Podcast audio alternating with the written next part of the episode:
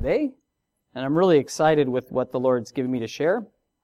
Just feel it's very cool, very relevant, and just amazing. God's Word is phenomenal.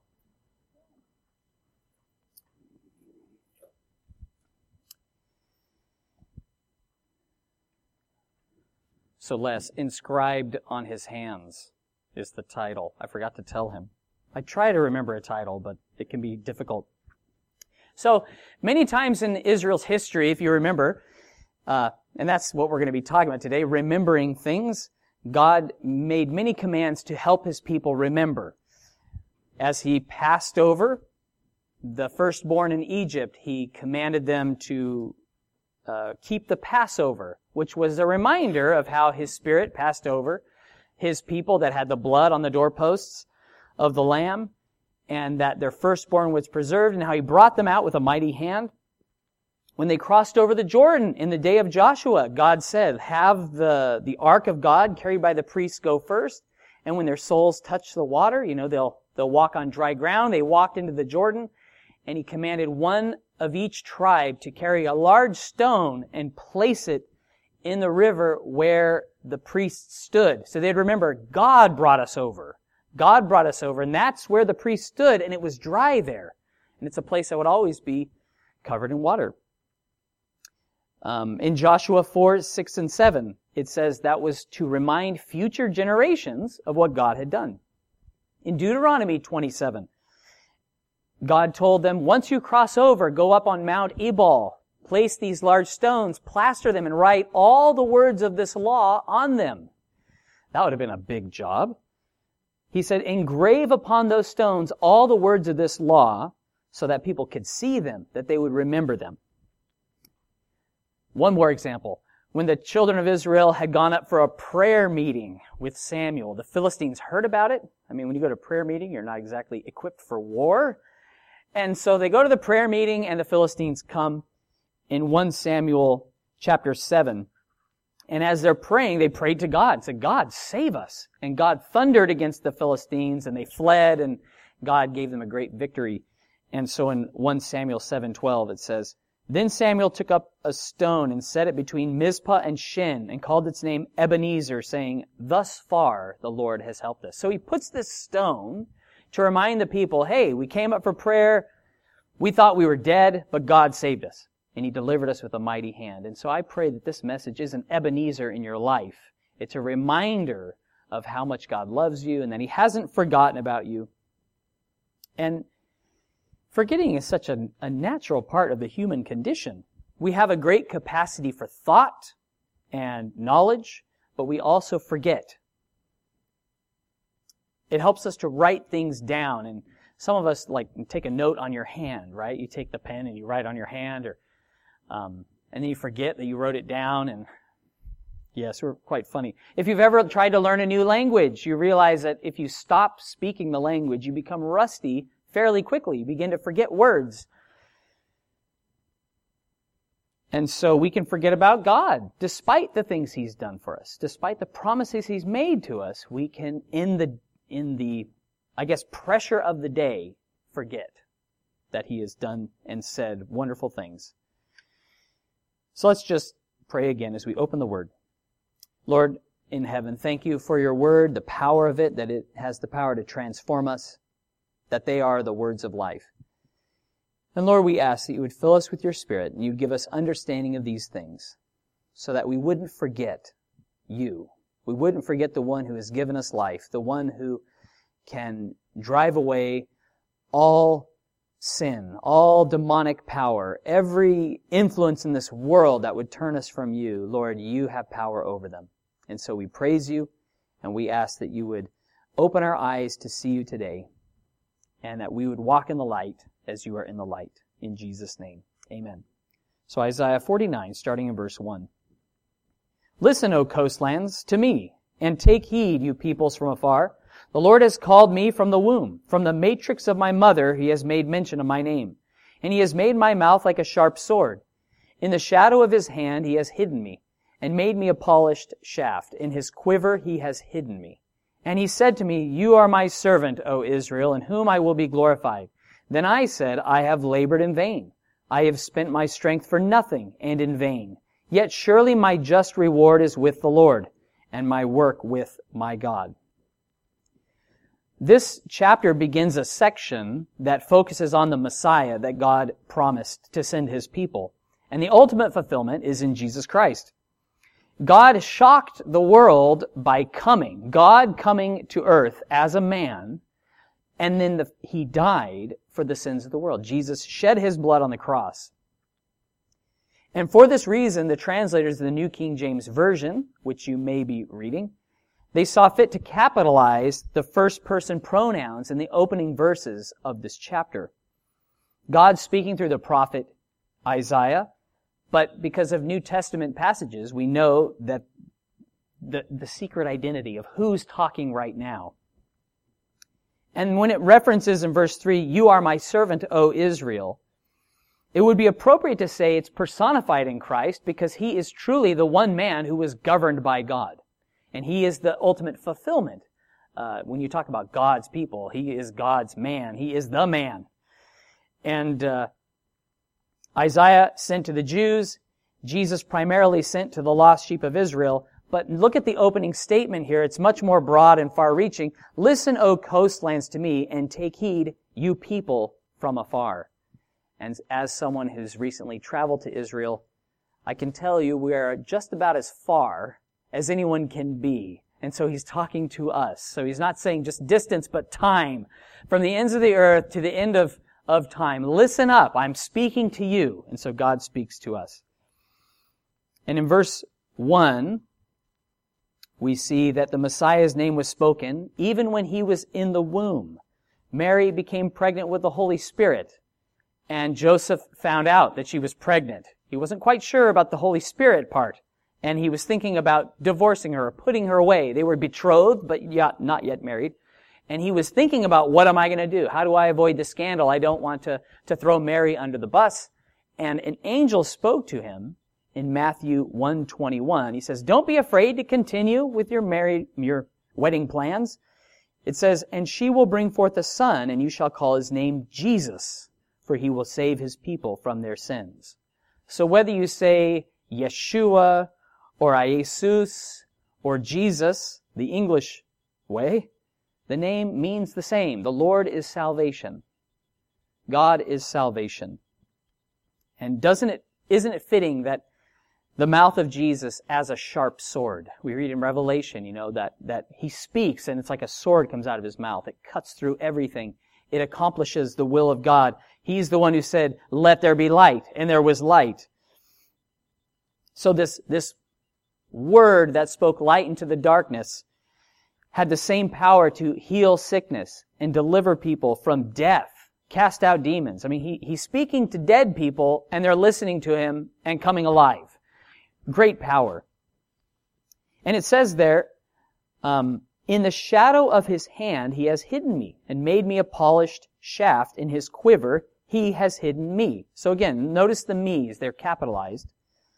Jesus was prepared by the Father for a particular purpose, even like a soldier would prepare arrows for the battle or a hunter to shoot particular prey. There was this preparation that God did. He said, I have made Jesus for a specific purpose to save people from their sins. And that's the big difference between the uh, soldier analogy, right?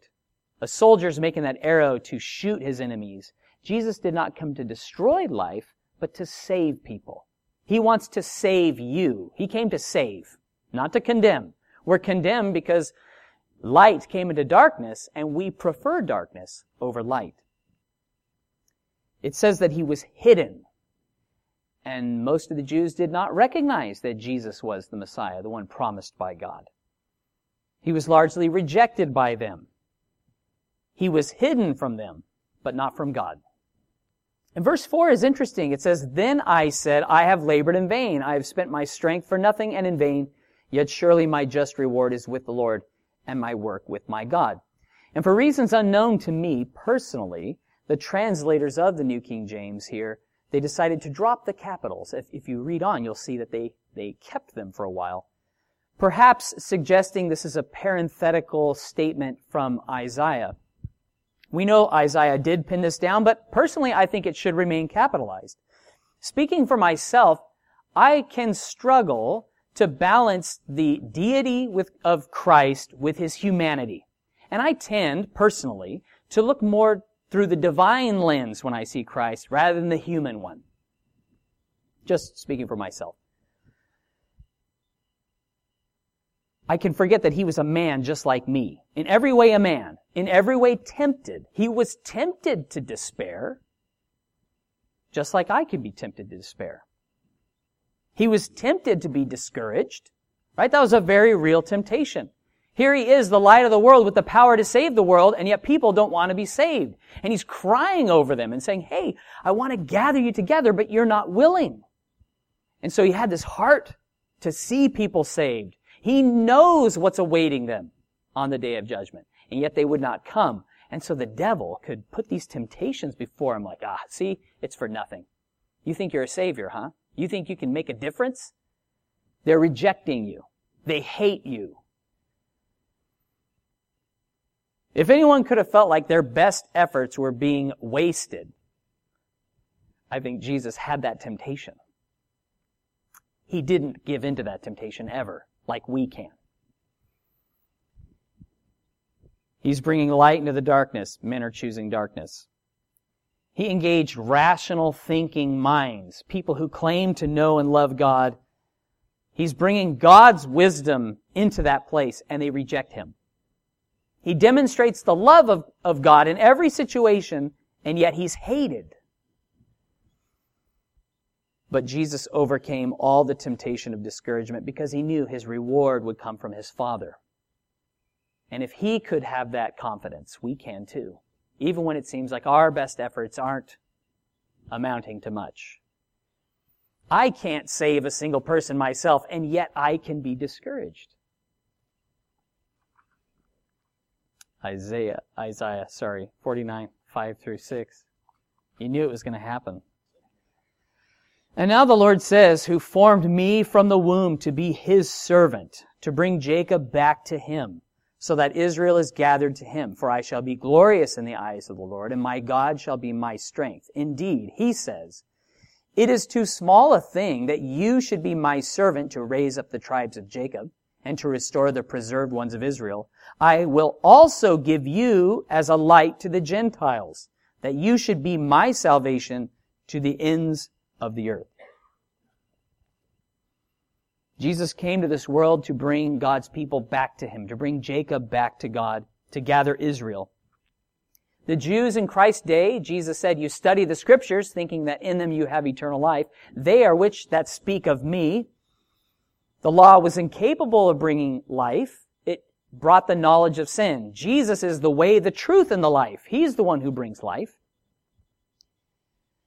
They didn't recognize him. He was hidden from their eyes. Jesus came to free people from bondage of sin, the penalty of sin, the power of sin over a life, and to bring salvation by grace through faith if we'll repent and trust in Him. So Jesus died on the cross. He rose from the dead. He ascended to the Father. His disciples have continued to spread the good news.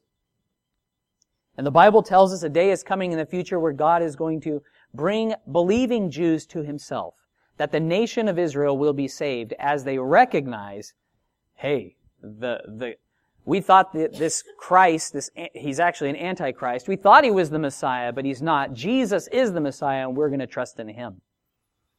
So God's future plans, they include the nation as they come to Christ. However, it included more than just Israel. Because he says, it's a small thing really to bring my own people back to me, but I want to give you as a light to the Gentiles. I want to bring people outside of the fold of God into my fold, to graft them in. And so the rejection of Jesus Christ by the Jews caused his light to shine to the Gentiles, and God will use the light shining in the Gentiles to bring Jews to faith. It's pretty amazing how God works. Isaiah was not a light to the Gentiles. We know in the New Testament, Jesus is the light, right? The law of Moses, it required um, when you gave birth to a son to bring him into the temple on the eighth day to be presented before the Lord with sacrifice and to be circumcised. In Luke's gospel, we read of a devout man named Simeon who was led by the Spirit into the temple, if you want to turn to it, in Luke 2:28. He's led by the Spirit to go into the temple and he sees Jesus being presented. And there's this really wonderful scene here in Luke 2:28.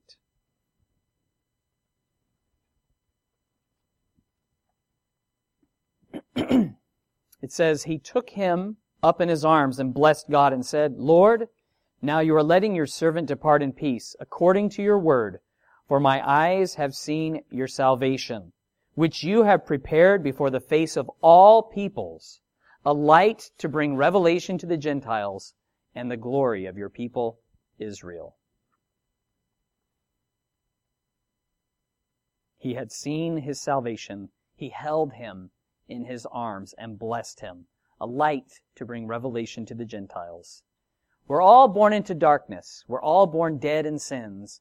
And Jesus has come to bring the light and salvation to all who repent and trust in him. This passage in Isaiah is also quoted in Acts 13, if you want to turn there. Acts 13, 46. Paul and Barnabas had been speaking to the Jews concerning Christ, and they refused the gospel.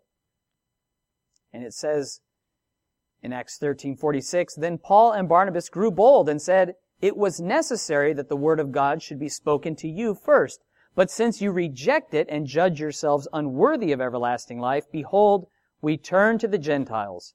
For the Lord has commanded us, I have set you as a light to the Gentiles, that you should be for salvation to the ends of the earth.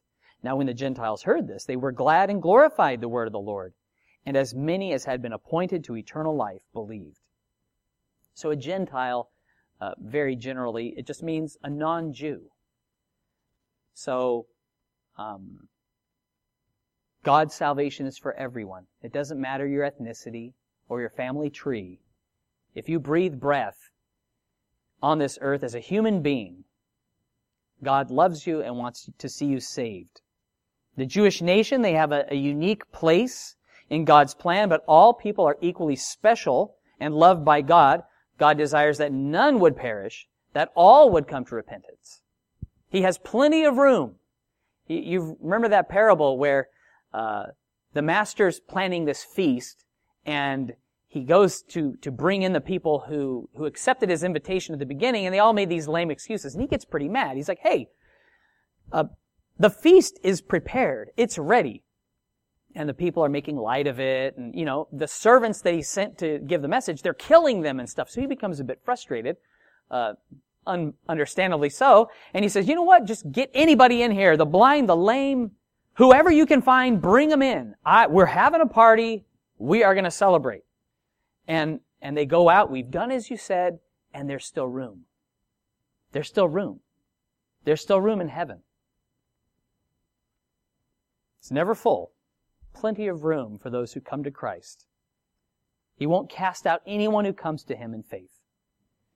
Isaiah 49, 7. Thus says the Lord, the Redeemer of Israel, their Holy One, to him whom man despises, to him whom the nation abhors, to the servant of rulers, kings shall see and arise. Princes also shall worship because of the Lord who is faithful, the Holy One of Israel, and he has chosen you. God is a redeemer. Jesus is a savior. He was, he was despised by the people he came to save. Jesus knows what it means to be despised and abhorred and hated, to be rejected. You think of Jesus with the love he had for people, and yet there he is. He's been beaten and scourged, and he's wearing that crown of thorns that's been pressed into his scalp. Pontius Pilate says, Behold the man, and the people are stirred up by the chief priests and they say, crucify him, crucify him. They're shouting. They're almost starting a mob. I mean, this mob is starting a riot. And Pilate asks incredulously, shall I crucify your king? And what did they say? We have no king but Caesar.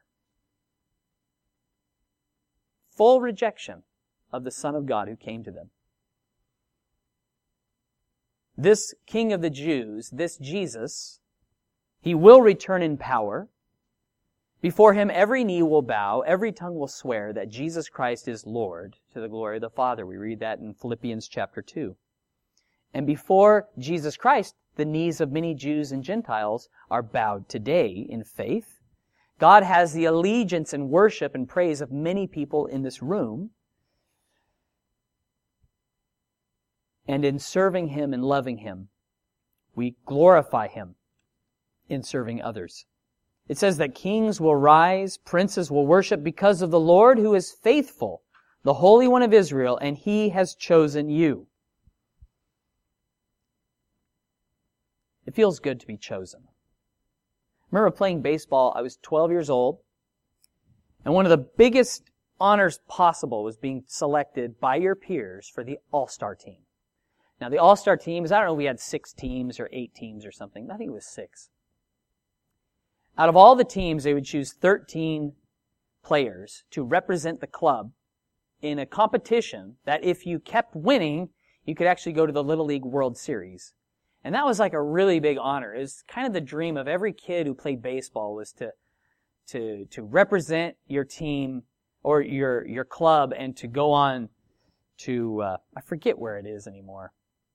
But, uh, anyway, it was cool. So I remember really wondering, like, Lord, am I going to be on that team or not? And I saw my name on the list and I was like, right on. I was really excited. I also remember when I was in year 10 and I was trying out for our high school team. And I did a tryout and I looked at the list and my name was not on the list and I was shocked because I had, I thought I, because I had played on the school team the year before and I thought, hey, you know, I have the experience and, and I looked and, and I was cut the first day and there were still like three pages of names left or two pages and I'm scanning and scanning and it's just not there. And I'm like, oh well. Now, those are two very different days in my life. I felt very differently about baseball on one of those days than the other day. It affected my sense of purpose and belonging. It, it, changed my outlook. And because I wasn't chosen on the team, I never went out for the team again. The, the last, the, it was not until I came to Australia that I actually played again. It was Paul who said, Hey, Ben, you want to be on my team? I'm like, Hey, well, I'll try. See, if you are a follower of Jesus Christ, you have been chosen by God. You have been adopted as a son into his family. You've been made an ambassador of Jesus Christ. You've been given the ministry of reconciliation. Out of all the people in the world, God chose you. Now don't let the fact that other people are also chosen lessen the wonder and amazement of being chosen. When I looked at that list and I saw my name there, I didn't say, oh man, he got picked, he got picked. I was excited to play with these guys because they were the best. They were as legendary as you could be when you're 12 years old. And it was like, I get to play on that guy's team. I always have to play against him, but now we're teammates. And it was exciting. And we went on to win a few tournaments. But I was chosen on their team. And we get to be on Jesus' team. He's chosen us. We get to walk with Him. We get to be used by Him. Don't let how special that is to be lost on you. We've been, we've been chosen to have a necessary part in His body. You're part of His body if you're in Christ. And you form an important role to strengthen and encourage others to come to Christ. And for the first time, you belong someplace forever. You belong in the body of Christ, and He has a place for you for eternity where you belong. You won't be left out. You're in because you're part of Him. Isaiah 49 verse 8. Thus says the Lord, in an acceptable time I have heard you, and in the day of salvation I have helped you. I will preserve you and give you as a covenant to the people, to restore the earth, to cause them to inherit the desolate heritages, that you may say to the prisoners, Go forth. To those who are in darkness, show yourselves. They shall feed along the roads, and their pastures shall be on all desolate heights. They shall neither hunger nor thirst, neither heat nor sun shall strike them.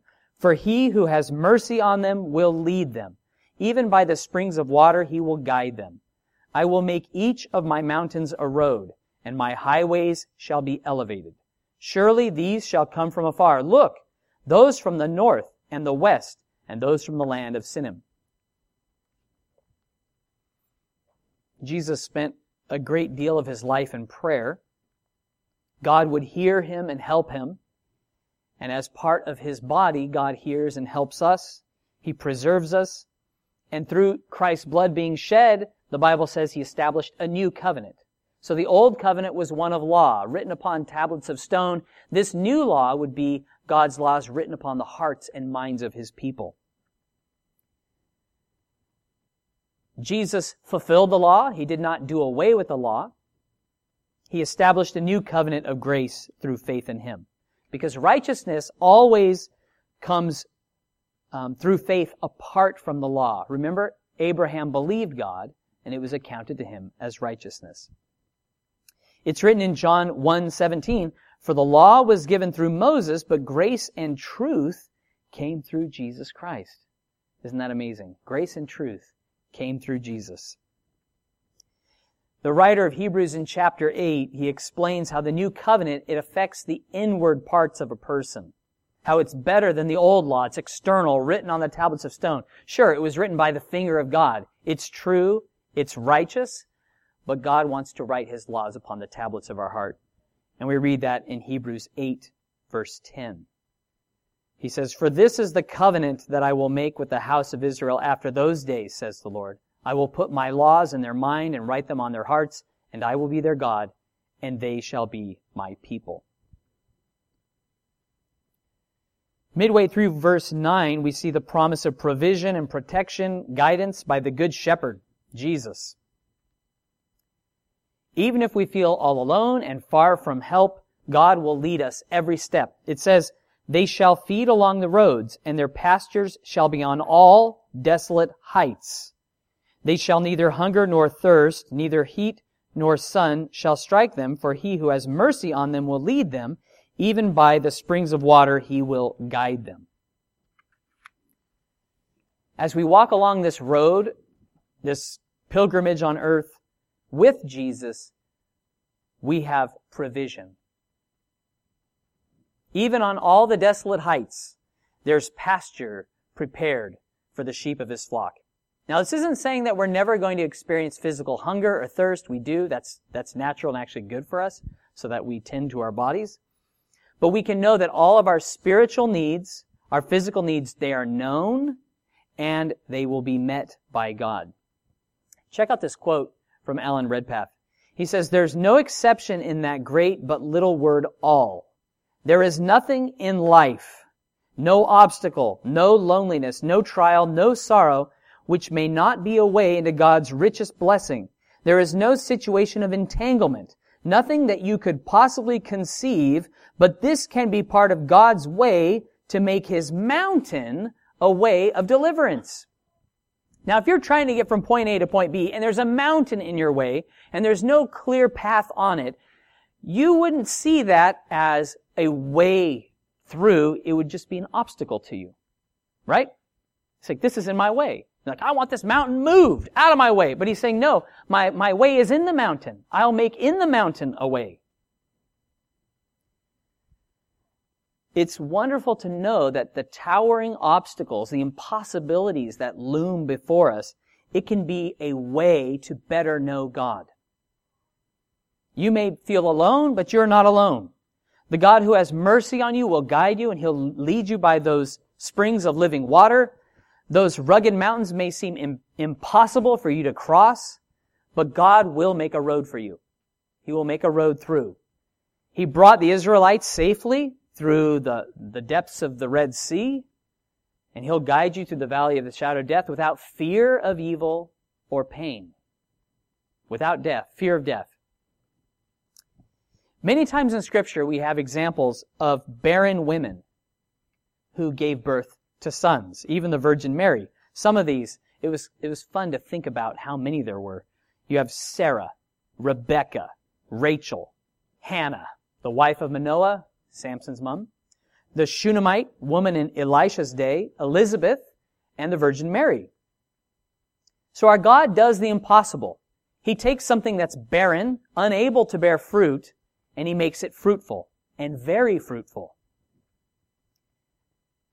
God would judge his people for their sin, but he would restore them. And maybe you feel like God has left you desolate. You know, on those desolate heights, you're all alone. Maybe you, you feel cursed by your sin and there's a massive load of, of guilt that you don't feel you could ever remove. Like, well, I've just got to live with this for the rest of my life. There's no, there's no deliverance for me here. I mean, I come to Christ and yet I'm still burdened. I'm still finding things difficult. Maybe you've struggled for so long that you've lost hope you will ever experience victory. Like, well, there's no victory for me. There's no hope that I can be changed. You're numb from the struggle. Perhaps you've been beaten up so long you don't even resist it anymore. And if truth be told, you don't believe that God can or will save you from your dilemma or your problem. Could you please turn to Isaiah 66 verse 9? This is really a key thought.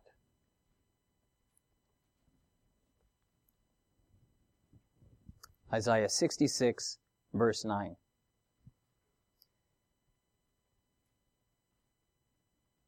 God said, Shall I bring to the time of birth and not cause delivery, says the Lord? Shall I who cause delivery shut up the womb, says your God? Could it be that this season of struggle is as a woman pained during labor because God wants you to repent and be born again?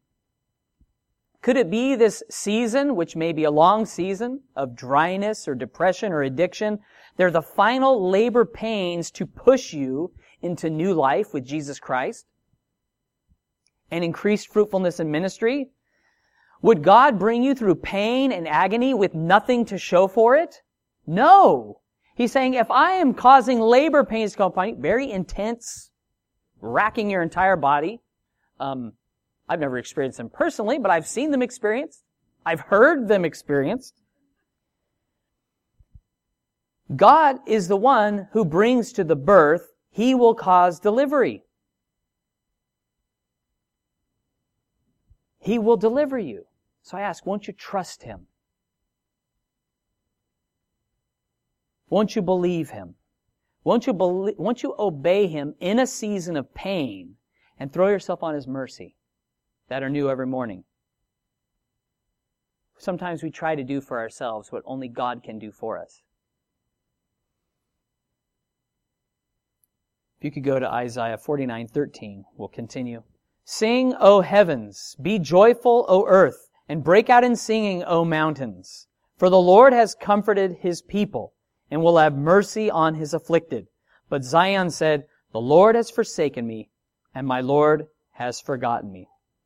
So after this promise of, hey, you're on the desolate heights, I'm gonna feed you. If the sun's boiling hot, I'm gonna protect you. I'm gonna preserve you. I'm here to give you life, right? There's this really encouraging thing, and he's like erupting in praise. Well, praise the Lord. Sing, be joyful, receive this. Break out in singing, O mountains. God's comforted his people. He's going to have mercy on the afflicted. If you're afflicted, He has mercy for you. So He's like, yeah, awesome. Praise the Lord. We have to trust God. We have to choose if we're going to trust ourselves or rely upon Him. To those who are born again through faith, we have the promise of the fullness of joy, peace that passes understanding, even in the midst of pain and tragedy. You have Paul and Silas, right? They, they deliver a girl from a, a demon who is a, a fortune teller. They're beaten. They're thrown in the stocks in the middle of the prison, in the middle of the night. And what are they doing? In the darkness, they're singing to the Lord. They're praising God. And it says, and all the prisoners heard them. Then God delivered them with a mighty hand, right? The place earthquake and their shackles fall off, the doors swing open and, and salvation comes. So it's like, those were some birth pangs that maybe they didn't realize. It was leading to that Philippian jailer being saved and all his house. And if, if I could, if that was only the price to pay, right? To get beat up and put in prison, knowing that you were going to be delivered and a whole household was going to come to Jesus Christ, we'd probably, a lot of us, sign up for that. because we could see the fruit that would come from it. When Jesus went to the cross, he did so knowing for the joy that was before him because he knew the salvation that would be wrought to the ends of the earth forever from his sacrifice. But we get in the middle of a painful time and we're focused so much on our pain that we don't believe God can bring anything good out of it. That there's salvation for anybody. But if God would bring salvation for someone else through your pain, would you sign up for that? There is comfort and joy for you in Jesus Christ. There is mercy that God, for those who God graciously afflicts, so that they may return to Him and be revived. Now, did the people in this passage agree with God? Look at verse 14. But Zion said, so he's like, seeing guys, praise the Lord. He's gonna, he's gonna comfort you. He's got mercy for you. And they go, no, the Lord has forsaken me and my Lord has forgotten me. They weren't able to praise God. And you know, believer, we've been there. We're having a hard time and we just can't bring ourselves to praise God. We still feel forgotten. We feel forsaken. They could only see their predicament. They could only see the Babylonians coming. They could only see this, these years of of uh, oppression, the famine, the starvation, the pain. That's, that's all they could see, even with the promises of God. And I think we can be in that same place. One of the oldest idioms recorded in English uh, has been in constant use since the 12th century. You can lead a horse to water, but you can't make him drink. I learned that there's a new idiom. It says Chuck Norris can lead a horse to water and make it drink.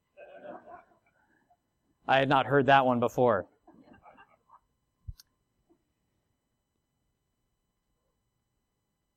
This passage says, if you are afflicted, there is mercy, joy, and comfort for you. It's that simple. In Jesus Christ. That is there for you. Wouldn't you agree there's a big difference between stomach cramps and giving birth to a child? Big difference. Now, stomach cramps can be pretty intense. They can last a while. I, I doubt you remember the last day you had stomach cramps. Maybe it's been really recent or today, so you, you haven't really, like you're, you're right in the thick of it, right? But I can tell you this, those who have actually given birth to a healthy child, they'll know the date their labor pains ended. They will always remember that date because it's the day their child was born. They won't forget that day. They don't go, oh, that was my Labor Day. They go, no, this is a birthday. We're looking at the one side of it, right? But we can be so focused on the pain of the trial and the duration of these contractions that we, you know, and almost well, I can go different directions, but um, stomach pain will never produce a baby, no matter how prolonged it is. It can't do that, right? God brings to the birth. Those who are in the world, those who are without Christ, they experience pain. They experience being forsaken and alone. And it's like stomach pains without coming to the birth. But in Christ, He allows us to endure pain and He strengthens us and comforts us in the midst of pain and we can know that in the end, it will produce new life. It will produce a closer walk with Him. That mountain that seems impassable, that's going to be the very path God uses for us to know Him better. And It's like only God can do that. What wisdom. So in your current struggle, will you be as Israel, focusing on your pain or will you praise God with joy, taking comfort in His mercies that are new every morning, and that He is going to bring something precious out of this pain? He has something precious for you. You don't know what it is. You didn't know, you maybe knew a little bit about that baby, uh, looking at the sonogram and the images, and you could see kind of a one-dimensional picture and go, oh well, this is whoever. But there's a big difference when that baby comes into the world and it has a name and a face and you can hold it in your hands. And that's what God wants to produce in your life. New life. Growth. Isaiah 49:15. Can a woman forget her nursing child and not have compassion on the son of her womb? Surely they may forget. Yet I will not forget you. See, I have inscribed you on the palms of my hands. Your walls are continually before me. Your sons shall make haste. Your destroyers and those who laid you waste shall go away from you. So he asks a rhetorical question of his hearers. The answer may surprise you. One may think a woman who's gone through all that, she's carried a child for nine months, she's given birth to that child, and she has a nursing infant, she couldn't possibly forget about that infant. She couldn't possibly not have compassion on that child. But the answer is, well, yeah, surely they will forget. It's the cry of the baby that wakes up. Oh no, it's time for feeding. I totally forgot. Right? It may not be for a long time, but you could be so desperate for sleep that you're not having very much compassion on that little crying child. And you're like, oh, like, all right. It was, it was fun and games for a while, but this is getting old. I am tired. I need some relief, right? So we, we forget. Oh, I, I was in a conversation and I forgot that my, my son was wandering around the park and I don't know where he is and I'm freaking out. We forget. The most compassionate mother forgets and the most uh, compassionate father stops being compassionate at a point, right? We are made of flesh. We, there's an end to my love, let me tell you.